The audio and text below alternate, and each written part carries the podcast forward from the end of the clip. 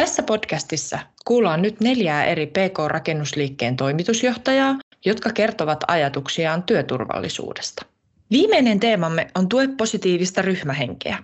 Motivoitunut henkilöstö on työpaikan merkittävä voimavara ja kilpailukyvyn edistäjä. Johdon on pidettävä työolosuhteet kunnossa, jotta henkilöstö pysyy motivoituneen. Työntekijöiden motivoitumista ja sitoutumista tavoitteisiin edistetään kuuntelemalla heidän mielipiteitään ja näkemyksiään sekä jakamalla turvallisuustehtäviä heidän hoidettavaksi. Määrittelemällä selkeät vastuut ja tehtävät helpotetaan kaikkien osapuolten työtä. Seuraavaksi kysyimmekin, kuinka haastateltavamme osallistavat työntekijät turvallisuustoimenpiteiden toteuttamiseen. Kuten kerroin, niin meillä on tämä tekeminen ja turvallisuus on aika lailla niin kuin samaa työtä. Ja samalla kun mm-hmm. työtapoja, työkoneita tai muuta nostovälineitä perehdytetään, niin samalla tota, myöskin kerrotaan ne turvalliset menettelyt.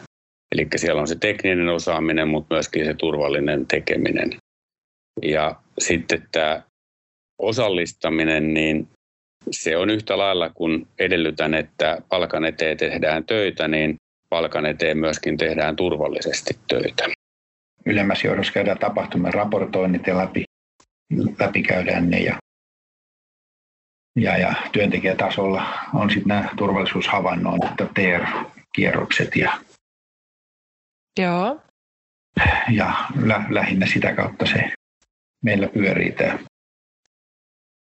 ohjaaminen ja tekeminen.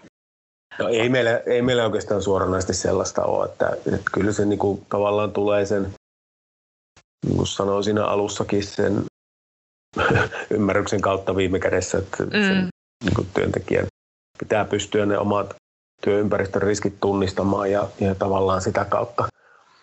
Et, mutta ei siinä nyt, ei tavallaan, niin kuin mä nyt sanon sitä, että mitenkään erityisesti boostattaisiin tai muuten tehtäisiin. Tämä podcast on osa Safe, Skilled and Productive Construction Site SafeCon-hanketta. Hanke rahoitetaan Kaakkois-Suomi, Venäjä, C B C kaksituhattaneljätoista kaksituhattakaksikymmentä ohjelmasta.